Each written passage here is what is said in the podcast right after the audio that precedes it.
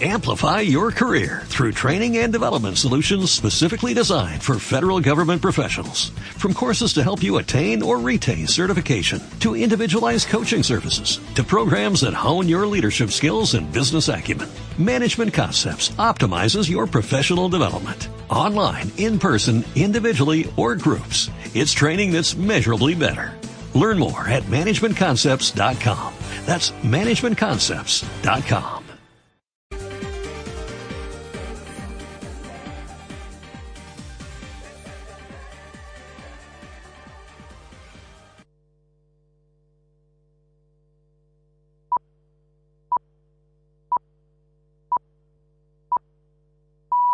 Así llegamos a las 8 en punto de la tarde.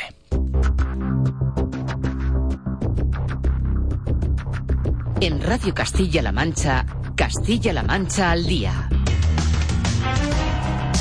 Tiempo ya para la información, señoras, señores, buenas tardes. Comienza el baile, no el paseo, el baile, porque si alguien pensaba que las elecciones de Castilla y León de ayer eran solo eso, elecciones en Castilla y León, visto los resultados estaban muy equivocados. El reparto de escaños, más allá de dejar ahora como el partido más votado al Partido Popular, ha aclarado poco la situación porque recordemos que el PP ya gobernaba en esta comunidad, pero lo cierto es que Fernández Mañueco ha cambiado un socio relativamente cómodo, Ciudadanos, por una situación en la que el posible nuevo ya le está cambiando el paso. Si anoche Santiago Abascal, el líder de Vox, ya pedía vicepresidencias, hoy su candidato, Juan García Gallardo, ya hablaba de cargarse leyes contra la violencia de género y la de la memoria histórica para gobernar juntos. La respuesta hoy de Mañueco era hacerse el sordo. Él dice lo que les decía yo al principio, que el baile ha comenzado. Primero, un gobierno del Partido Popular y segundo, que el Partido Popular tiene que liderar el diálogo con todas las fuerzas políticas del arco parlamentario.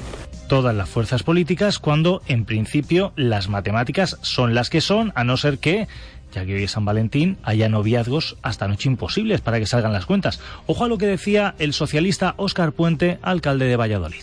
Yo creo que en todo caso el Partido Socialista tiene una posibilidad que es ofrecerle una, una alternativa, ¿no? Yo creo que que si el Partido Popular finalmente se echa en brazos de Vox, que no sea porque no se le ha planteado otra posibilidad. Y hay otras voces además que añaden que eh, en ese intercambio podrían negociarse algunas cuestiones más, como por ejemplo la renovación del Consejo General del Poder Judicial. El caso es que dejando todo esto al margen, esa posibilidad de ofrecer una alternativa que Vox llegue al gobierno es algo que en otras comunidades, como por ejemplo Castilla-La Mancha, tampoco se vería mal. Escuchen lo que decía el presidente de Castilla-La Mancha, Emiliano García Paje. Los análisis en todos los medios de comunicación y en la calle se terminan haciendo siempre en dos bloques, eh, de manera que no se trata tanto de ver qué pasa con, con, la gente, ni con una sociedad, ni con una región, ni con un país, sino de cómo se distribuyen las fuerzas en cada bloque. Hay que romper esa dialéctica frentista.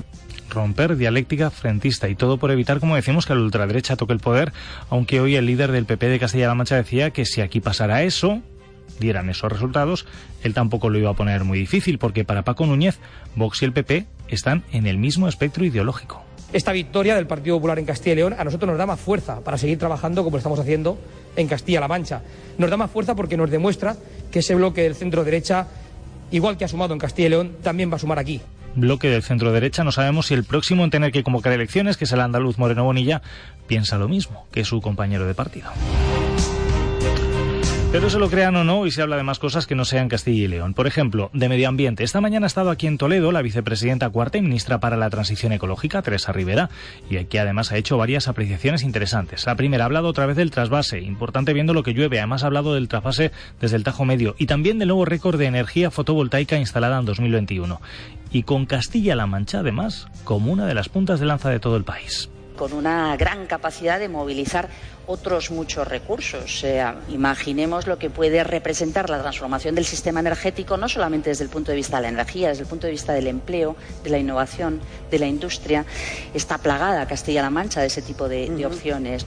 Pues ahí están algunos de los temas del día. Y sobre la pandemia, pues parece que tenemos nuevo bajón. Vamos con los titulares, con Vega Hernández. Háblanos de ese bajón, Vega, buenas tardes. Buenas tardes, bajada de casi 200 puntos de la incidencia acumulada a nivel nacional. Se queda en 1.244 casos por cada 100.000 habitantes. España ha notificado, eso sí, 601 muertos, pero aclara Sanidad que la mitad obedece a que se ha actualizado por la serie histórica de Cataluña. En la región se reducen los contagios durante este fin de semana, casi la mitad, con 2.858 positivos y se notifican 19 muertes.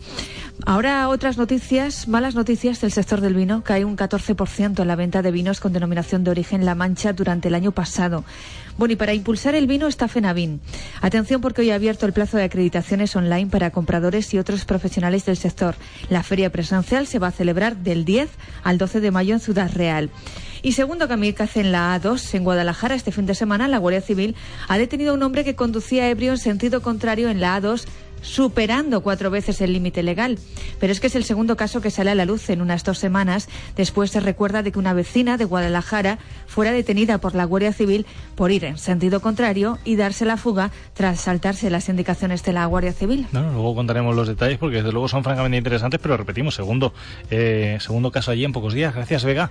Por cierto, voy a hacer una rectificación porque antes, cuando he dicho yo que la ministra Teresa Rivera había hablado acerca de un trasvase desde el Tajo Medio, me he confundido yo. Ha hablado de trasvase y ha hablado de caudal ecológico en el Tajo Medio. Vamos a decir las cosas como son y no vamos a mezclar cosas, no vaya a ser que al final nos equivoquemos. Repetimos, de todos modos, de esto que les acabo de contar, luego les daremos detalles porque hablaremos acerca de todo ello. Y todo cuando decía yo que lo importante es que es verdad, que está lloviendo poco, se nos avanzaba esa borrasca que podía dejar lluvias en todo el país, al final han dejado lluvias sobre todo en el norte, no tanto aquí en el centro. ¿Qué es lo que nos espera para los próximos días? Paola Sánchez, muy buenas tardes. ¿Qué tal? Buenas tardes. Hemos arrancado la semana con algo de precipitación, pero desgraciadamente no la Apenas han caído 8 litros en Villarrobledo, 5 en Cañizares, Cuenca o 4 en localidades como Nerpio, Zaorejas o Alcalá de Júcar. Unas precipitaciones que desgraciadamente se vuelven a ir y los modelos no nos las vuelven a dar hasta el próximo sábado. Así que lo que nos espera estos próximos días es de nuevo ambiente estable, bastante sol y temperaturas al alza. Hoy nos hemos quedado con esos termómetros entre los 12 y los 14, pero en los próximos días irán sumando grados, así que mañana martes nos encontraremos con una jornada totalmente tranquila, algunas nieblas de cara a la mañana, nubes altas que irán entrando durante el día, sobre todo por el oeste, y esas temperaturas máximas mañana de nuevo entre los 12 y los 15. Bueno, pues nos quedamos con ello y con esa subida de las temperaturas máximas que iremos viendo los próximos días. Paola, gracias. Y nosotros que con esto arrancamos el informativo, tenemos mucho que contarles en esta jornada postelectoral que desde luego nos deja resaca en todo el país. Ahora se lo contaremos, así que tenemos ya a Mayra Herrero aquí en la mesa con nosotros, Juan eh, Jorge Rodríguez en el control de sonido. Señoras, señores, comenzamos. En Radio Castilla-La Mancha, Castilla-La Mancha al día, con Javier Mateo. Deposita los restos orgánicos siempre en el contenedor marrón. Restos de comida, cáscaras de huevo, restos de poda y jardinería, papel de cocina y pañuelos sucios. Ah, y recuerda tirarlos siempre en bolsa biodegradable. Si aciertas, ganamos todos. Es un mensaje de Consermancha. Más información en consermancha.es. Campaña financiada con el Fondo Europeo de Desarrollo Regional. En Radio Castilla-La Mancha, Castilla-La Mancha al día. Siete sobre las ocho, resaca en las urnas en Castilla y León tras las elecciones autonómicas. Decíamos, Mayra Herrero, muy buenas tardes. Hola, buenas tardes, Javi. Hoy es una jornada en la que toca analizar resultados y, de hecho, hoy el día sobre todo lo hemos gastado en empezar a hablar de los posibles acuerdos para formar gobierno. Sí, así es, Javi, porque el candidato del PP a presidir la Junta de Castilla y León, Alfonso Fernández Mañueco, ha conseguido 31 escaños, se queda a 10 de la mayoría absoluta y se brinda a pactar con todos. Primero, un gobierno del Partido Popular y segundo, que el Partido Popular tiene que liderar el diálogo con todas las fuerzas políticas del arco parlamentario. A pesar de que la dirección del PP mira a los partidos localistas y rechaza estrechar lazos con Vox, los de Santiago Abascal tienden la mano, pero advierten Juan García Gallardo. Que pierdan toda la esperanza de que vamos a regalar nuestros votos. No vamos a facilitar su gobierno a cambio de nada. Quieren entrar en el gobierno con lo mismo que tenía Ciudadanos, una vicepresidencia y cuatro consejerías. La formación naranja, que se queda con un solo escaño, reconoce el fracaso y anima a acuerdos PP-PSOE. Francisco Igea que lleguemos a grandes acuerdos y que por una vez pensemos en nuestra comunidad, en nuestro país, antes que en nuestro partido. Los socialistas ven un doble fracaso del PP en estas elecciones y descartan la abstención para evitar la entrada de Vox en el gobierno de Mañueco, tal y como apuntado, han apuntado algunas voces desde sus filas. Óscar Puente, alcalde de Valladolid. Yo creo que en todo caso el Partido Socialista tiene una posibilidad que es ofrecerle una, una alternativa, ¿no? Yo creo que que si el Partido Popular finalmente se echa en brazos de Vox, que no sea porque no se le ha planteado otra posibilidad. Desde Unidas Podemos rechazan esa coalición PP-PSOE como freno a Vox y exigen políticas más valientes. Pablo Fernández. La gran coalición entre el Partido Popular y el Partido Socialista nunca será la solución al auge de la ultraderecha y a través de redes sociales. La vicepresidenta segunda y líder de Unidas Podemos, Yolanda Díaz, dice que toca una reflexión profunda para dar respuesta a una ciudadanía que quiere cambios. El caso es que no va a ser hasta mañana cuando la Dirección Nacional del PP analice lo ocurrido en estos comicios de Castilla y León, pero es verdad, Mayra, que aquí ya hemos escuchado posicionamientos. Por ejemplo, lo, escuchábamos antes, el presidente de Castilla-La Mancha no esconde su inquietud por la radiografía que dejan estas elecciones en la comunidad vecina y en el PP ven un cambio de tendencia que implica esos gobiernos de coalición con Vox. Sí, así es. Emiliano García Paje lamenta la dialéctica frentista que se ha instalado en España y que complica mucho poder formar gobiernos estables y duraderos. Cree que es necesario un cambio y anima al vencedor, a Fernández Mañueco, a buscar fórmulas que dejen fuera a Vox. Tendría que ser al revés, digo yo. Para que empiece, se pueda formular siquiera la propuesta, tendría que ser el PP en Castilla y León el que dijera, oiga, si me apoyan, yo renuncio a acordar con nadie más. En el Partido Popular de Castilla-La Mancha no ven ningún problema en gobernar con Vox, califica la coalición como de centro derecha y no admite elecciones en materia de pactos. Paco Núñez pero a mí no me da ningún miedo ningún partido político que esté dentro de la Constitución y desde luego no voy a ser yo quien demonice a aquellos partidos que respetan la Constitución, el Estado de Derecho y las normas que democráticamente nos hemos dado y menos cuando, insisto, no puede darnos lecciones eh, de acuerdos. Los ciudadanos de Castilla y León han hablado, en Ciudadanos dicen sentirse preocupados ante las negociaciones que Paco Núñez mantiene con Vox en Castilla-La Mancha y reivindica su papel centrista. Carmen Picazo es su presidenta. Creo que Ciudadanos es más necesario que nunca porque es la única garantía para que nuestra región no se parta definitivamente en dos mitades, en dos mitades irreconciliables. No podemos resignarnos a que la sociedad se convierta en una guerra de trincheras. Desde el PSOE creen que estos comicios en Castilla y León reflejan la debilidad del Partido Popular y su extrema dependencia de la extrema derecha para gobernar. Veremos a ver en qué va, en qué va parando todo esto qué es lo que nos va dejando, porque desde luego la semana va a ser muy larga y repetimos, mañana, por ejemplo, se analiza a nivel nacional en, la, en el propio Comité Central del Partido Popular. Así es. Gracias, Mayra. Eh, Hoy, de todos modos, escuchábamos hace un momento al presidente de Castilla-La Mancha, Emiliano García Paje. Este estaba participando uh, aquí en Toledo en un foro del español en el que, además de analizar los resultados en Castilla y León, ha habido más titulares y algún que otro anuncio. Mañana mismo volveremos a aprobar 35 millones de euros, que se dice pronto, en el Consejo de Gobierno para el transporte aéreo sanitario. Y también prevé el Gobierno de Castilla-La Mancha eliminar esta semana las restricciones en las visitas a las residencias de mayores. En ese foro ha participado la vicepresidenta para la Transición Ecológica, Teresa Rivera, y ojo, mensaje de paje. Ha limitado más los trasvases que ningún otro ministro en lo que conocemos desde la democracia, pero evidentemente queda mucho por hacer. Más que un mensaje era un reconocimiento. El caso es que, a pesar de las expectativas del presidente, Teresa Rivera, Goyo Fernández, ha referido evitarse al final del trasvase Tajo Segura aunque sí ha considerado necesaria una modificación del plan hidrológico que tenga en cuenta los efectos del cambio climático, que incluya enfoques como la mejora de la gestión del acceso al agua en cabecera, pero también la depuración de las aguas que se vierten al Tajo procedentes de la Comunidad de Madrid. Y es verdad que tiene que introducirse algunas limitaciones que aparecen reflejadas en el plan hidrológico, en los planes hidrológicos y que son complicadas y yo he agradecido mucho el entendimiento de todos los territorios afectados, ¿no? caudal ecológico en el Tajo Medio. En materia energética ha defendido acelerar la transición hacia las energías limpias, siguiendo el ejemplo de Castilla-La Mancha, que ha conseguido incrementar su potencial hasta conseguir ser una de las comunidades autónomas líder en renovables con una gran capacidad de movilizar otros muchos recursos. imaginemos lo que puede representar la transformación del sistema energético, no solamente desde el punto de vista de la energía, desde el punto de vista del empleo, de la innovación, de la industria.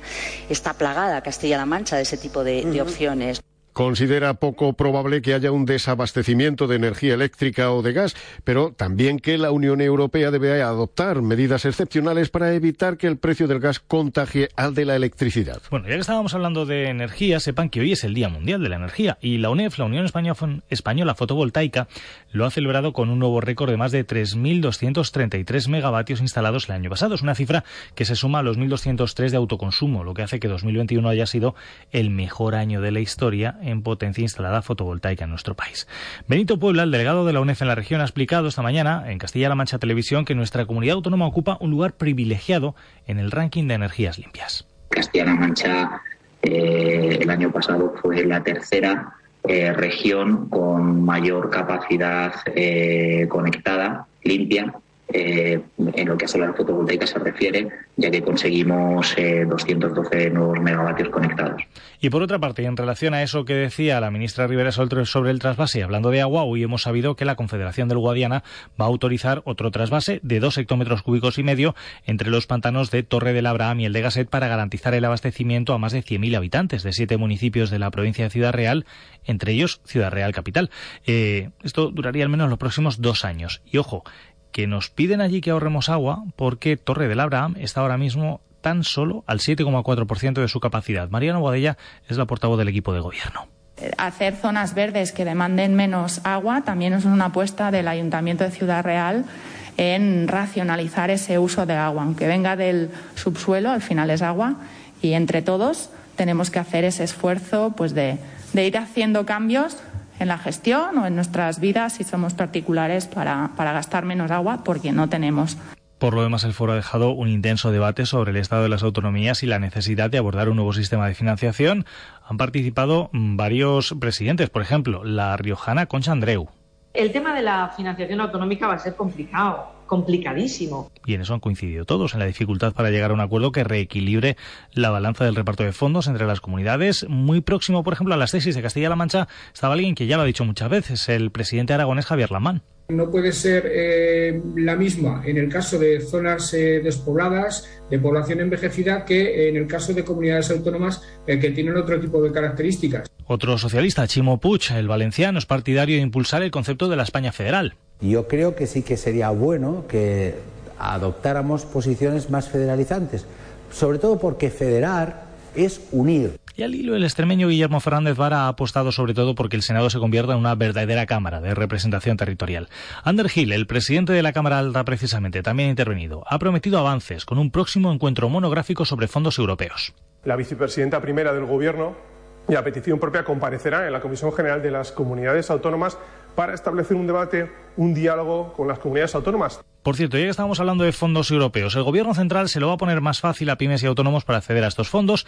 De hecho, en las próximas semanas va a haber ayudas a través del teléfono 060 y va a ser más sencillo conocer las convocatorias de las diferentes administraciones. De hecho, los, los pequeños empresarios ahora mismo, José Julián de la Peña, de lo que se quejan es sobre todo de la burocracia que se encuentran. Una cosa son los grandes planes de los fondos europeos, los PERTES, fáciles de abordar para las grandes empresas, y otra las convocatorias para pymes y autónomos. La burocracia, asegura Lorenzo Amor de Ata, le supera. Cuando se encuentran una montaña de burocracia que te exigen un papel, otro papel, otro papel, lo digo claramente, para 3.000 euros del kit digital no lo van a solicitar. Hay hasta 5.000 millones de euros específicamente para pequeños empresarios que se suma a los PERTES, pero todo ese dinero podría quedarse en la caja. Luis Ariballos, Cepime. Dos de cada tres pequeñas y medianas empresas en nuestro país no esperan recibir ni un solo euro de estos fondos. Y esto es algo que tenemos que intentar cambiar. La vicepresidenta Calviño asegura que hay ya 70.000 pymes registradas, pero admite las dificultades y anuncia un nuevo sistema de ayuda a través del teléfono 060 y una plataforma que concentrará las convocatorias de todas las administraciones. Estamos absolutamente comprometidos con que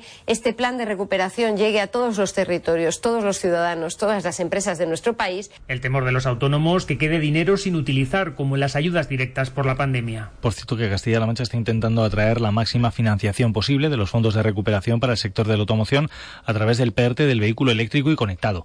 Hoy, de hecho, ha habido una jornada de presentación en Toledo enfocada sobre todo, Pilar Valero, a las pymes que se dedican aquí en la región a la fabricación de componentes. En nuestra región hay implantadas, de hecho, 76 empresas que se dedican a la fabricación de partes esenciales de la cadena de valor de la automoción, como componentes, carrozados, motores o pilas de combustibles que dan empleo a más de 4.000 personas. Son sobre todo pymes que ahora, a través de la agrupación con otras empresas, van a poder obtener financiación para sus proyectos. En total, 2.975 millones de euros que el Gobierno de España destina al PERTE del vehículo eléctrico y conectado y cuya convocatoria de ayuda se va a publicar en breve. Raúl Blanco es el secretario general de Industria. Independientemente de la tecnología que venga en el futuro, sigamos manteniendo ese peso de la automoción en nuestra economía, mantengamos ese papel de liderazgo en Europa, donde somos el segundo productor. Castilla-La Mancha ya ha logrado que un 40% de las ayudas del PERTE vayan destinadas a proyectos presentados por la agrupación de pequeñas y medianas empresas. Y ya que estamos hablando tanto de energías, que sí de la generación de energía solar, que sí en este caso todo lo que tiene que ver con los fondos de recuperación destinados a esto, que sí hemos visto lo del vehículo eléctrico,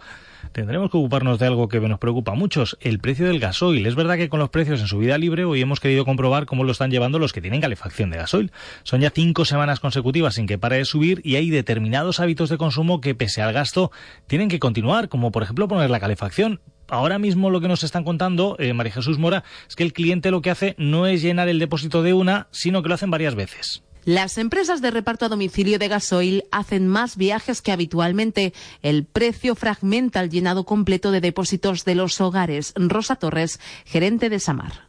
Pues la gente viendo un poco que puede subir el combustible, pues echa lo justo, eh, con lo cual eh, si antes un reparto se hacía de un depósito completo, pues ahora hay que hacerlo en varias veces. Ellos además escuchan las mismas quejas del cliente. ¿A dónde va a llegar el precio? Esto no sé dónde vamos a llegar. Esto, pues vamos a volver a lo de antes. A lo de antes. No, vamos a tener que volver a echar una gavilla eh, en la chimenea y ahí. Manolo y Vicenta, una familia que ha decidido llenar medio depósito, 500 litros, 475 euros. Y ahora tenemos que vender otras veces para llenarlo, porque es que tenemos que poquito a poco. Con este dinero había tenido yo casi para todo el invierno. Con el depósito a la mitad, tienen la esperanza que cuando tengan que volver a llamarles para calentar su casa, el dinero les rinda un poco más. 8 y 20, un sonido más en clave política. Al presidente regional del Partido Popular, a Paco Núñez, le han preguntado hoy por el debate interno en el PP Toledano, donde su presidente provincial, Carlos Velázquez, ha renunciado a ser el portavoz en la Diputación, un cargo para el que fue elegido por su grupo en lugar de designarle presidente que está en manos de la secretaria general y del equipo de organización del partido, tanto a nivel provincial como a nivel autonómico y de la mano de Génova. Yo, como comprenderá, estoy pendiente de otras cuestiones del partido que no son de este tipo de cosas. Bueno, 21 minutos sobre las 8, dejamos todo lo que tiene que ver con la política, entramos a hablar de la pandemia.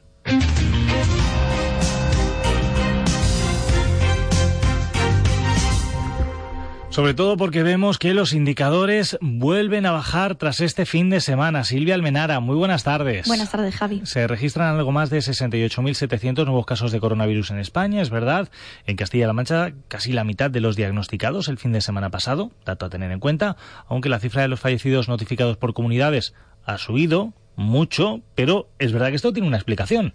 Sí, de los 601 fallecidos notificados hoy, más de la mitad vuelven a ser de Cataluña, que sigue actualizando su, sede, su serie histórica. En Castilla-La Mancha, 19 personas han fallecido por coronavirus. Sanidad ha notificado 68.708 nuevos positivos. En la región son 2.858. Hay 365 pacientes en cama convencional y 42 en las unidades de cuidados intensivos. Disminuye también la incidencia acumulada, lo hace casi 200 puntos en España y se sitúa en 1.244 casos por, mil, por cada 100.000 habitantes. Baja también en nuestra región con 961 casos por 100.000 habitantes tanto repetimos a tener en cuenta sobre la pandemia, veremos qué es lo que nos va dejando la semana, cuando por lo demás también hoy tenemos que hablar mucho de campo y sigo contigo Silvia, porque hemos conocido que cae un 14% la venta de, de, vinos con denominación de origen La Mancha este pasado 2021. Sí, en concreto en 2021 se vendieron 62,6 millones de botellas frente a las 73,2 millones que se vendieron en 2020. Los motivos, según denominación de origen La Mancha,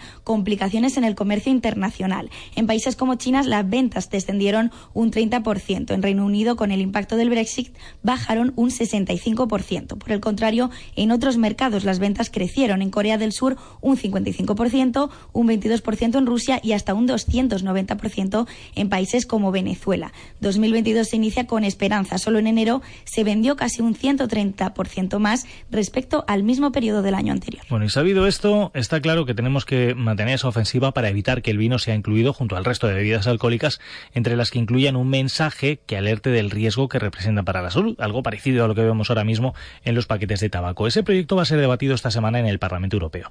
El caso es que PP, PSOE y los liberales han presentado cuatro enmiendas que piden no confundir el término abuso con el consumo moderado en el caso del vino. Para la eurodiputada socialista Clara Aguilera, la clave está ahí. Lo decía aquí en Radio Castilla-La Mancha. No hablamos de un informe del alcohol, ni del vino, ni nada parecido. Lo digo para la tranquilidad también del sector que eh, eh, está muy alterado. Entonces, dentro de esa variable, la variable que nosotros entendemos que no es correcta es que no hay que confundir consumo sobre abuso. Y es que eso es importante. Al final, repetimos, no es lo mismo y ahí está una de las claves para el sector, que por cierto, mira a FENAVIN, a la Feria Nacional del Vino, que ha abierto hoy el plazo de acreditación online para compradores y para otros profesionales del sector. Con ellos llega el negocio FENAVIN, que recordemos, Manuel Ibarragán va a recuperar por fin la presencialidad. Desde este lunes, los compradores interesados en asistir a FENAVIN pueden acreditarse a través de la página www.fenavin.com. Es un paso más de la feria para retomar su actividad presencial entre el 10 y el 12 de mayo. El presidente de FENAVIN y de la Diputación de Ciudad Real, José Manuel Caballero, destacaba la labor que se está haciendo por captar compradores no solo de la Unión Europea, sino también de África y Asia, donde existe un creciente mercado en torno al mundo del vino. Pero nuestra eh, vocación es superar fronteras y nos interesa también traer compradores de América fundamentalmente, pero también de África y de Asia que cada vez existe una mayor demanda de consumo de vino. Éxito garantizado porque en lista de espera se han quedado muchas bodegas que no podrán colocar su stand en Fenavín. Las que sí tienen su espacio garantizado en la feria son todas las bodegas de Castilla-La Mancha. 8 y 25, más trenes AVE para Albacete, pero no van a ser de la marca AVE, es decir, no van a ser Renfe, sino que va a ser de la nueva operadora de trenes de alta velocidad WeGo, que ha confirmado que van a realizar cuatro paradas diarias ahí en la estación de los Llanos, en la línea que une Madrid con Alicante. Juan Martínez. Será a partir de otoño de este año cuando comience a funcionar este nuevo servicio ferroviario en Albacete, con billetes desde 9 euros y con viajes de una hora a Alicante y de hora y media a Madrid.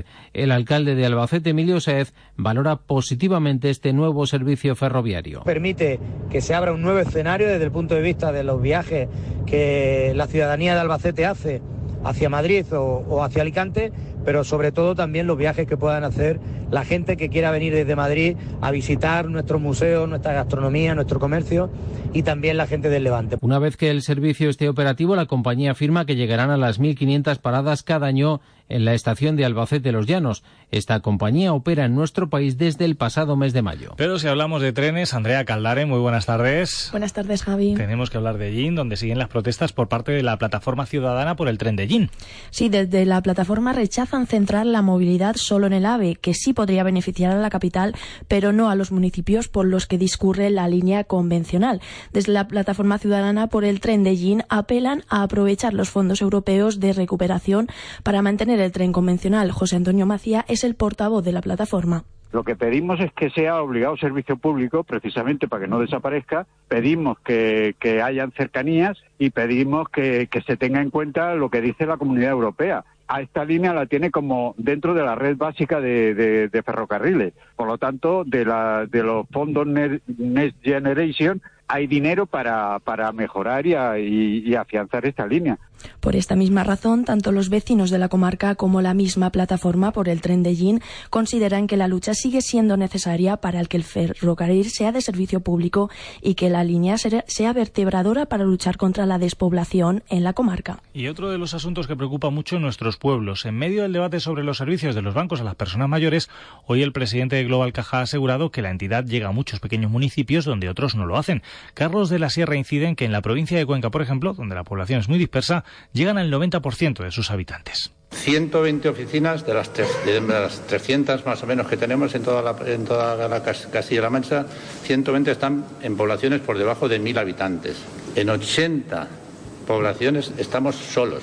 Es muy difícil llegar hasta el último rincón y hasta la última persona, pero nosotros mm, en Global Caja en concreto nuestro horario de caja coincide con el horario de atención al cliente personalizado. Y en este sentido, la Diputación de Guadalajara va a sacar a licitación el contrato de instalación de cajeros automáticos en 33 pueblos. Será por un periodo de cuatro años y tiene un presupuesto base de licitación de 4 millones de euros. Los bancos interesados pueden presentar ofertas hasta el 18 de marzo.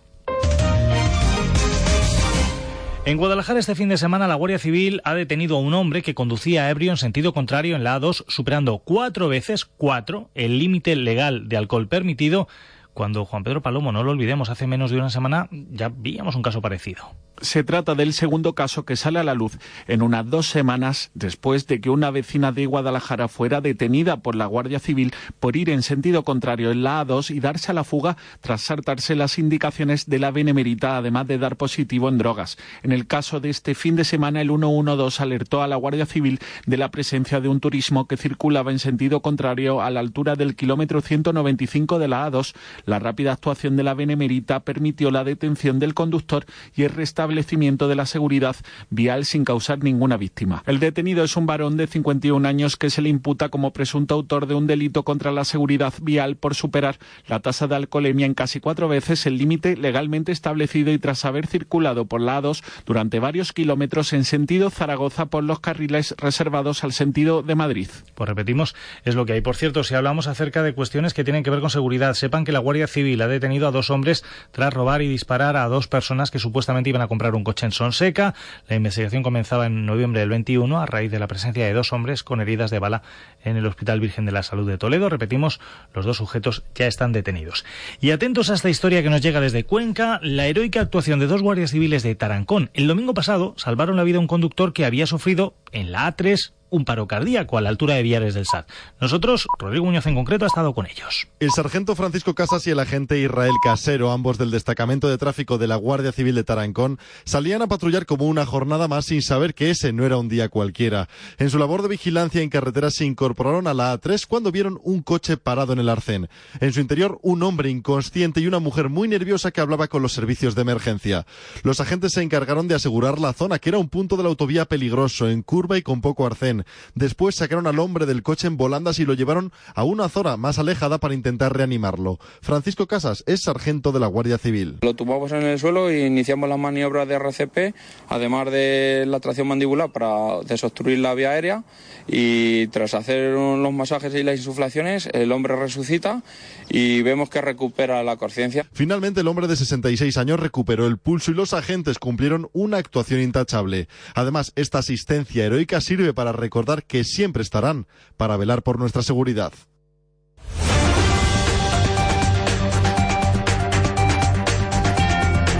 Ya que estábamos hablando de sucesos, tenemos dos más de los que hacernos eco en clave nacional. Eh, Andrea, en primer lugar, en Elche, esta tarde se ha celebrado el funeral de la familia asesinada por el hermano mayor que se encuentra allá en un centro de menores. Sí, el adolescente de 15 años, acusado de los hechos, ha ingresado en régimen cerrado en un centro de menores. Los familiares y amigos, así como los vecinos de la pedanía, han despedido hoy a la madre, el padre y al hermano pequeño del menor. Los vecinos siguen consternados por el terrible crimen y se ha declarado tres días de luto en Elche. Por lo demás, hoy hemos conocido eh, la detención del teniente alcalde y un exconcejal del PSC en Cornellá debido a una investigación judicial por delitos de prevaricación, malversación de, de caudales públicos y fraude a la administración pública. Y un asunto más, Andrea, en Zaragoza se juzga hoy a dos personas acusadas de matar a un hombre al que habían engañado a través del Badú. Le, robaron, lo ataron y le golpearon con herramientas hasta casi matarlo. Lo enterraron todavía vivo y se llevaron joyas, coche y sacaron 1.800 euros de su cuenta. La Fiscalía pide 37 años para cada uno de los, eh, de los delitos de asesinato con alevosía, detención ilegal y robo con violencia. La acusación particular pide prisión permanente revisable.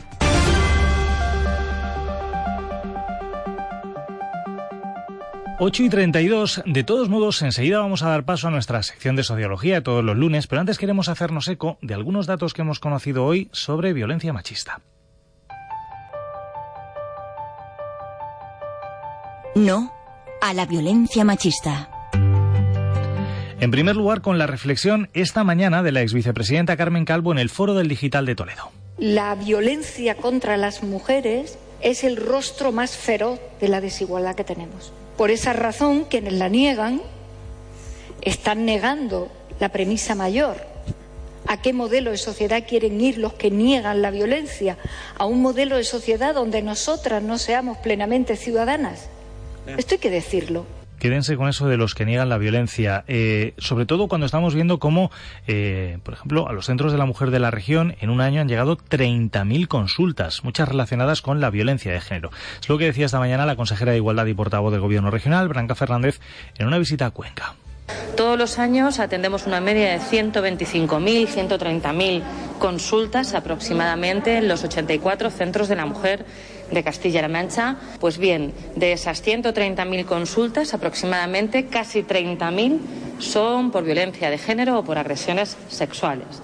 Y aquí retomamos eso que escuchábamos a Carmen Calvo de los que niegan la violencia, porque Fíjense los datos que hemos conocido entre los adolescentes y los más jóvenes. Hay un 20% de ellos, datos que hemos conocido también hoy en Talavera, Diego Gómez, que niega la existencia de la violencia machista. El porcentaje de aquellos jóvenes entre 15 y 29 años que niegan que exista violencia de género se ha duplicado en los últimos cuatro años, según el barómetro Juventud y Género del Centro Reina Sofía sobre Adolescencia y Juventud de la Fundación de Ayuda contra la Drogadicción. Datos que llegan hasta el 50% entre los chicos, los que creen que la violencia de género no es un problema grave y que en las chicas crece hasta el 72%. Problemas que se localizan sobre todo en la educación. Con estos datos, la Asociación Talaverana de Lucha contra los malos tratos, junto al Ayuntamiento de Talavera, van a poner en marcha acciones para concienciar y sensibilizar en las aulas sobre la violencia machista. Y es importante porque hoy que estamos celebrando San Valentín, que es el Día de los Enamorados, estamos viendo cómo parece que están primando ahora mismo las relaciones tóxicas entre adolescentes. Son cada vez más frecuentes y provocan un mayor número de consultas a los psicólogos. Una toxicidad que tiene su origen con múltiples causas, como la inmadurez o la necesidad de dependencia emocional por el miedo al abandono, pero otras, como destacaba en Castilla la Mancha Media, Alba de Miguel, psicóloga de Amalgama 7 el aislamiento social, que muchas veces vemos que están siempre con el móvil y pensamos que este es el problema, ¿no? Las tecnologías, bueno, esto está encubriendo alguna cosa más. Y muchas veces en la adolescencia también están las drogas y las sustancias tóxicas. Y aquí solamente nos queda decir una cosa, y es que si hablamos de relaciones tóxicas, amar no duele, no debe doler, y eso es lo importante. Recuerda los números de atención a las víctimas de la violencia de género. 016 y 900 100 114.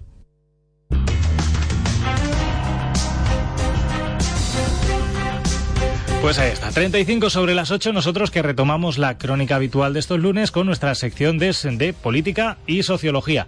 Hoy mira que tendríamos que hablar mucho de política, porque desde luego va a dar juego, pero no lo vamos a hacer, pero sí que vamos a saludar a la presidenta de, a la decana, mejor dicho. Mira que digo yo siempre presidenta. Natalia Simón, buenas tardes. Hola, buenas tardes. Yo me empeño en hacerte eh, presidenta y no eres decana, ¿eh? decana.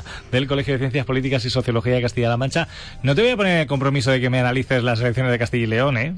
Bueno, se podría, pues no, porque hoy ha sido un día de, análisis, ¿no? También en el colegio. No, y tanto que sí, ¿no? Quizás sería bueno el que mañana pasado te llamáramos para ver qué es lo que se dice una vez que vamos viendo cómo respira todo esto. Pero bueno, el caso es que hoy no vamos a hablar de esto y queríamos hablar antes, o queríamos escuchar antes todo lo que estamos hablando acerca de los datos de violencia machista, porque hoy vamos a hablar de algo eh, que también en muchos casos termina derivando. Los casos de violencia machista terminan derivando en esa yo no sé si decir eh, pandemia silenciosa de la que tanto estamos hablando que tiene que ver con los problemas mentales y con el suicidio. Y de hecho vamos a hablar del suicidio, ¿no? Sí. Un tema que, bueno, pues eh, de nuevo la pandemia lo pone encima de la mesa, pero que es un tema que lleva preocupando muchos años, sin apurar décadas y prácticamente pues toda la vida, ¿no? Pero sí que creo que es importante, ¿no? eh, hacer un programa específico sobre el suicidio y conocer un poco más a fondo el tema, ¿no? Con una especialista. Conviene decir, fíjate que vamos a saludarle y ahora te voy a preguntar, porque hay algo que dijimos en el primer programa y que yo creo que es bueno que, que volvamos a poner sobre la mesa. Vamos a saludar a Ana María Hernández, ella es licenciada en Ciencias Políticas y Sociologías por la Universidad Complutense de Madrid, es licenciada en Psicología por la Oberta de Cataluña, es especialista en Clínica y Psicología Social y tiene estudios de Psicología Forense, Criminología y Victimología.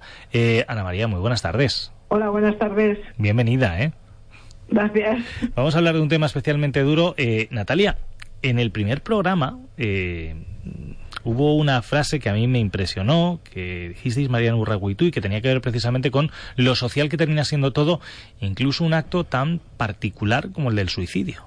Sí, lo apuntábamos, eh, bueno, lo que aportaba, como era la presentación del, espacio ¿no? de, sociología, apuntábamos esa perspectiva sociológica que de alguna manera desafía el sentido común, poniendo eh, de manifiesto que la conducta humana, que entendemos como individualista, pues eh, hay un estudio de un sociólogo francés, de Emile Durkheim, que lo comentaba Mariano Raco en su momento, que en 1897 hace un estudio denominado, se llama El suicidio, que además es como nuestra Biblia ¿no? de, o, libro de cabecera. Eh, y este autor lo que hace es que eh, bueno, pues pone en, dicho que las fuerzas sociales eh, condicionan de alguna manera ese hecho que en principio pues es tan individualista ¿no? como el hecho de quitarse la propia vida. Y demuestra que este acto tan individual y tan íntimamente personal eh, se puede determinar con, causas sociológicas, ¿no? o sea, con causas sociales. y lo importante del, estudio es que él eh, mm, saca como una conclusión que depende de los diferentes grados de integración social de las personas. Así funcionaba el suicidio en Francia y alrededores, que es donde hace el estudio. Y es significativo porque eh, él determina que los hombres, los protestantes, los ricos y los solteros eh, son más propensos a suicidarse en contraposición a las mujeres católicos judíos pobres o personas casadas, eh, indicando que las eh, tasas de suicidio bajas se caracterizaban en personas con fuertes lazos sociales. Y, por lo tanto, estos hombres protestantes ricos y solteros son personas más individualistas, pero también socialmente solitarias. al cabo de los años, los datos, que bueno, espero que Ana también nos apunte alguno, yo, yo he traído alguno también de la encuesta nacional de estadística apunta que efectivamente siguen siendo, por ejemplo, los hombres los que más se suicidan frente a las mujeres. Si bien es cierto, y con esto ya acabo, eh, que eh, depende mucho también del contexto sociohistórico y también depende mucho de las sociedades. Por ejemplo, en China, pues no, no se cumple ¿no? Esta, esta dinámica de, suicidios. Eh, decías tú antes el COVID silencioso y tal. Bueno, pues en China hay como una especie de protesta en silencio la cultura, los valores, no existe el suicidio como tabú social y entonces, bueno, también dejar claro que no... Lo del tabú social ahora, ahora te lo tomo, es decir, porque, porque yo creo que es algo que también tenemos que tocar. Pero me, permites ya directamente que sí. con Ana, porque eh, nos mencionaba hace un momento Natalia eh, eso de que al final la soledad es una de las causas del suicidio, que las personas más sociales, digamos, que tienen menos tasas. ¿Esto se cumple? ¿Podría ser una de las causas la soledad, Ana? Obviamente sí el individualismo. Y además, nuestra sociedad, la sociedad occidental, es una sociedad que tiende a ello, que tiende al individualismo y por lo tanto es una de las causas. Sí, sí. Eh, el individualismo como tal, porque me da la sensación de que al final eh, hablamos de individualismo cuando no creo que sea, por ejemplo, yo me puedo considerar muy individualista, pero no puedo considerarme solo. No sé si tenemos que hablar de individualismo o de soledad como tal, ¿no? Porque vivimos en una época muy social además, todos estamos muy interconectados. Sí, pero es que es una, es, eh, eh, digamos que es una forma de relacionarse un tanto falsa. Pensamos que tenemos o que estamos muy bien relacionados y que interactuamos eh, mucho y demás, pero al final estamos más solos que nunca. Bueno, de todas las maneras también es cierto que hay un porcentaje a lo mejor de, suicidios muy encauzados al sentirse solos y demás a mí me ha llamado la atención pues el elevado número de personas mayores que se suicidan. Eh, mm. bien por enfermedades mentales, pero también supongo que, bueno, pues por esa sensación de, de sentirse solo. Habría que ver también un poco las características, ya decíamos que son sociales, eh, efectivamente, porque eh, cualquier situación, como decías tú, Javi, antes en, al inicio, ¿no? Es decir, un fracaso amoroso, el que te despidan del trabajo, cualquier situación, la pérdida de un familiar y demás, pues te puede llevar también a ese aislamiento. Y también eso podría considerarse soledad, ¿no? No, sé qué opina Ana. Pues espera, yo, hablaría del nivel de frustración también. A ver, yo de todos modos, esperad un momento, quiero, quiero ordenaros, quiero ordenaros cosas porque aquí estáis soltando muchas cosas y sí me gustaría al menos encauzarla, porque me da la sensación de que al final si no entramos en un debate demasiado técnico sobre muchas cosas. Estamos hablando del suicidio como, eh, como uno de los asuntos de los que ahora mismo estamos hablando mucho en los medios de comunicación, cuando además en este caso se trae a colación a, precisamente por el aumento de las enfermedades mentales que estamos viendo. Yo no sé, Ana, y te pregunto directamente a ti, porque se está diciendo abiertamente ya no solamente que el suicidio es una consecuencia de este aumento de las enfermedades mentales, sino incluso directamente de los casos de depresión. ¿Vosotros lo estáis viendo así? ¿Lo estáis viviendo así? Sí, yo os puedo decir, bueno, yo, yo soy psicoterapeuta, ¿vale? Y trabajo como coach personal y me llegan a consultas a todos los días muchísimos casos. Y además lo curioso es que llegan casos cada vez a edades más tempranas. Y no solo de depresión, está la depresión y la ansiedad. ¿eh? O sea, ¿por qué? ¿Y por qué hablo de ansiedad? Porque la línea entre la ansiedad y la depresión, o sea, la línea de caer en mm, mm, teniendo una ansiedad, teniendo ansiedad, trastorno de ansiedad generalizada o trastorno depresivo mayor, es muy fina. Entonces podemos padecer un tipo de trastorno y mm, al poco tiempo caer en el otro y tener una comorbilidad.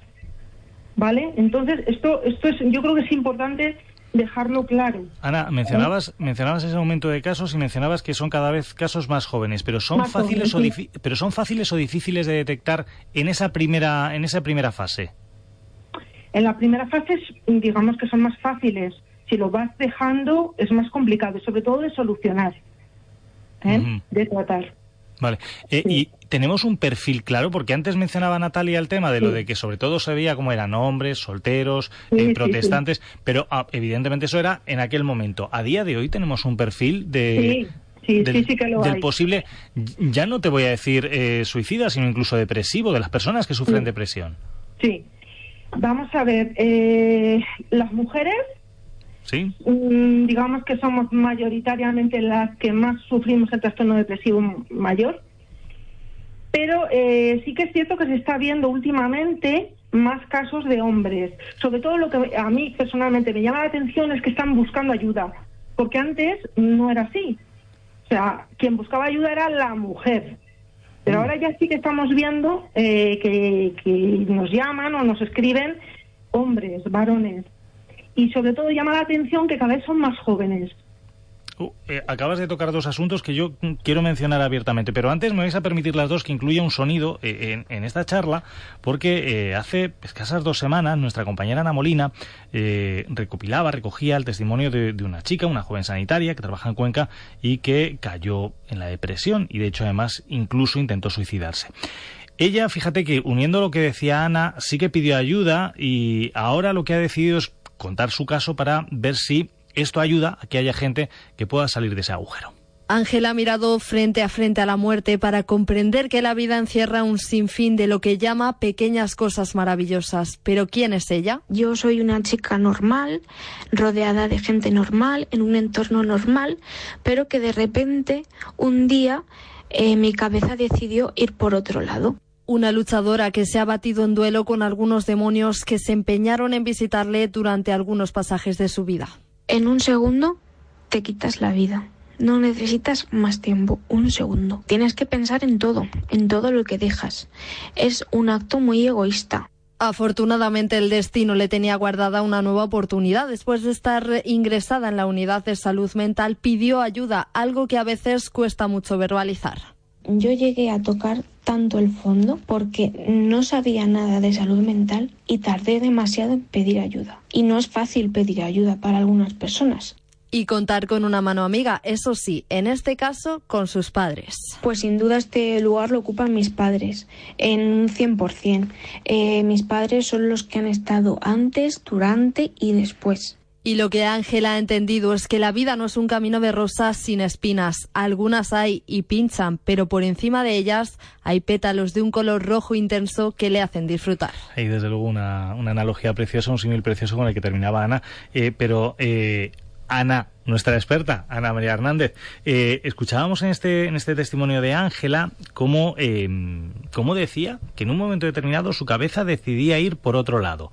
¿Esto es algo que vosotros veis habitualmente? Sí, sí.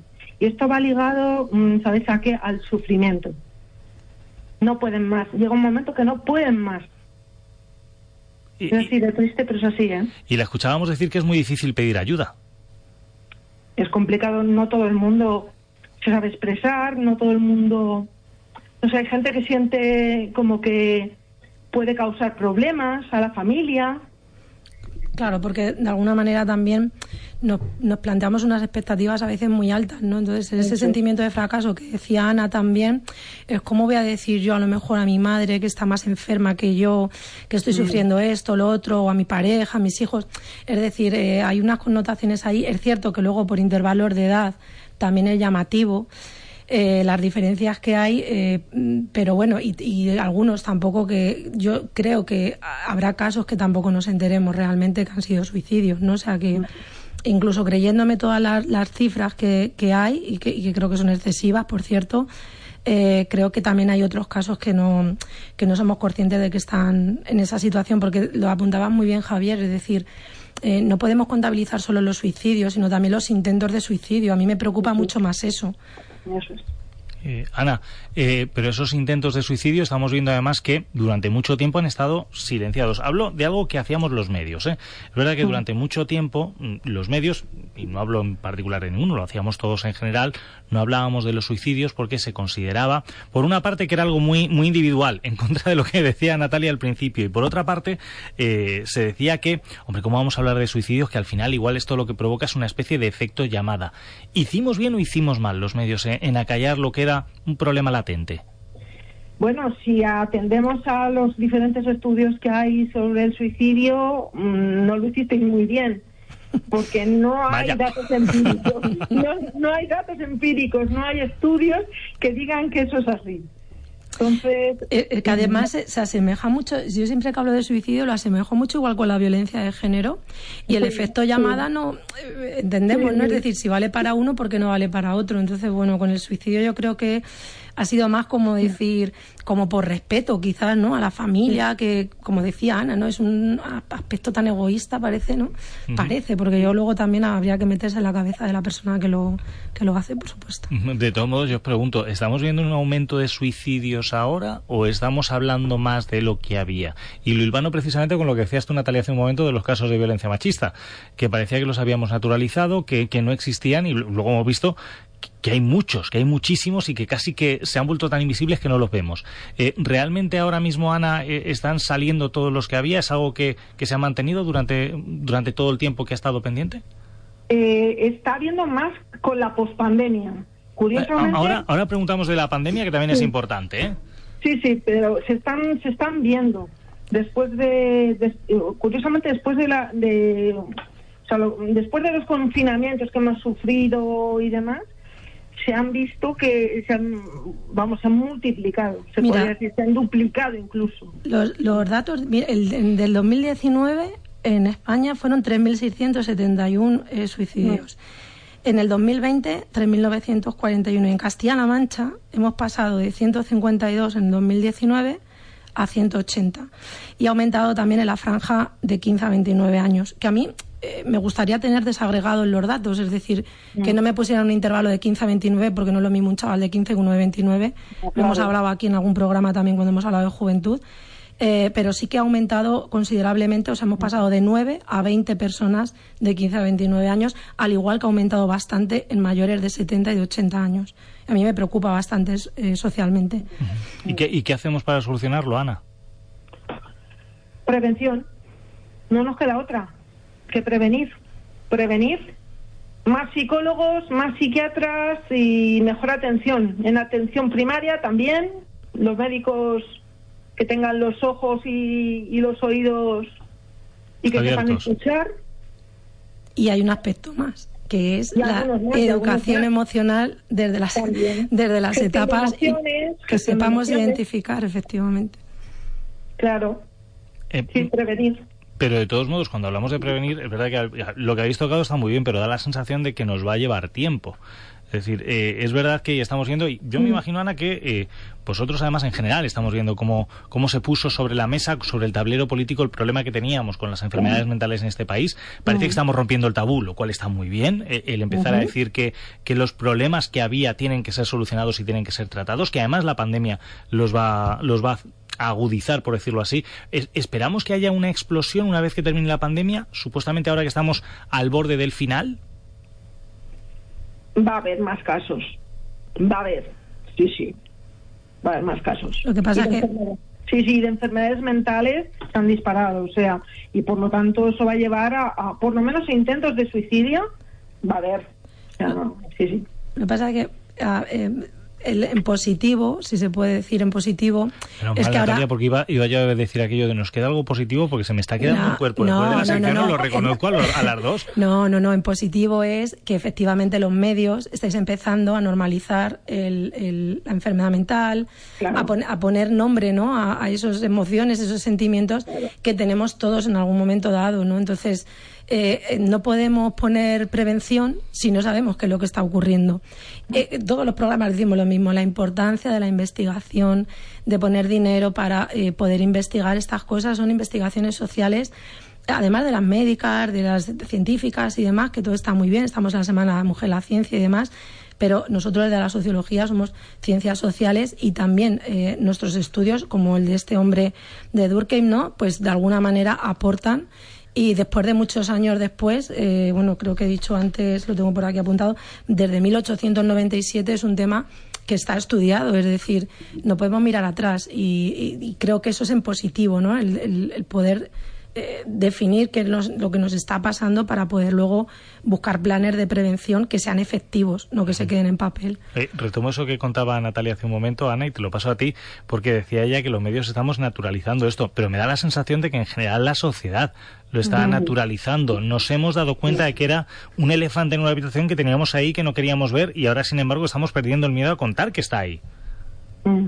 Tú fíjate, se me estaba viniendo la misma a la cabeza Verónica Forqué en ah, un programa de, televisión. Mm. Eh, es que, claro, eh, si nos ponemos así en casos más concretos, pues se te ponen los pelos de punta.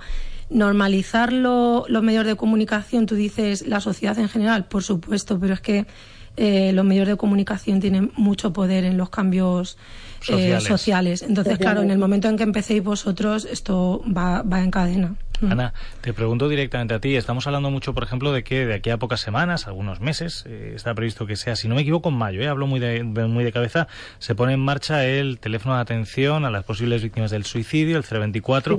Eh, ¿Está bien que por fin tengamos un teléfono? Porque da la sensación de que hasta ahora el único teléfono posible al que podía llamar a alguien que quería contar lo que le pasara mm, era, era casi el teléfono de la esperanza. De la esperanza, sí. Sí, claro que está bien, y que haya un correo electrónico, y que haya un WhatsApp, donde sí, sobre todo pues para la gente joven, eh, que cuenten sus, sus problemas, sí, sí, sí. Menos mal. Al final, ¿tú crees, Natalia, te pregunto directamente a ti, que esto en este caso permitirá, eh, como ha pasado, es decir, al final el 016 es un teléfono que se, ha, que se ha generalizado y que afortunadamente conocemos todos. ¿Con el 024 podría pasar lo mismo? Es decir, ¿podríamos encontrar una vía rápida de acceso a ayuda? Claro, mira, si de todas maneras lo que no se pone en marcha no puede funcionar, hay que probar y luego ya veremos, ¿no? ensayo y error, ¿no? Eh, claro, es que si no es imposible, o sea, no puedes decir, no, es que no voy a poner esto en marcha porque no va a funcionar, pues no se sabe, ¿no? Y estamos en un mundo totalmente tecnológico, es decir, eh, pues como decía Ana, un WhatsApp, eh, muchas veces estamos con esa comunicación formal que tiene que ser todo vía institucional, vía email, con unos, bueno, pues el WhatsApp es más rápido, a lo mejor está más a mano, lo puedes incluso hacer a escondidas si me apuras, eh, si te da vergüenza decirlo, no sé. Entonces yo creo que todos los mecanismos que se abran, por supuesto que van a, posibilitar que, funcionen. Y aquí sí que quiero apuntar una cosa. Si el teléfono salva una vida, con que salve una vida, ya funciona. Lo cual es francamente positivo. Pues, pues Ana, lo vamos a dejar aquí porque nos quedan tres minutos para llegar a las nueve de la noche y tenemos que dar paso a deportes. Ana María Hernández, eh, agradecerte que hayas estado con nosotros este lunes, que no sea la última vez que estemos contigo. Muy bien, muchas gracias a vosotros. Encantados. Y Natalia, tía hasta la semana que viene. Vale, muchas gracias. Y repetimos, repetimos que al final, si nos encontramos en una situación de, de estas características, lo mejor que podemos hacer es pedir siempre ayuda, dar ese grito de socorro. Alguien habrá que nos escuche y que nos, nos eche una mano, que siempre estará francamente bien. Radio Castilla-La Mancha. La actualidad del deporte. Venga, vamos a coger aire y vamos a cambiar de referencia porque tenemos que hablar de los deportes cuando mañana vuelve la Champions y lo hace además con un partidazo con el PSG Real Madrid. Adrián Lez, muy buenas tardes es sin duda alguna el partidazo de los octavos de final de la Champions. Buenas tardes. Mañana vuelve y lo hace con ese PSG Real Madrid a partir de las 9 que van a poder escuchar en Castilla-La Mancha en juego. El encuentro tiene la duda de Karim Benzema. Hoy Carlo Ancelotti y el francés han hablado en sala de prensa. Ambos no descartan que Karim Benzema juegue, pero para Karim, si forzar supone romperse, no piensa jugar. Tengo que escuchar y después tomar la decisión. Creo que es importante naturalmente la alta médica, que ya la tenida porque el jugador se ha entrenado eh, sin problema y, eh, y, después hay la sensación que tiene el jugador. Entonces, si Karim está bien, es claro que tiene que jugar.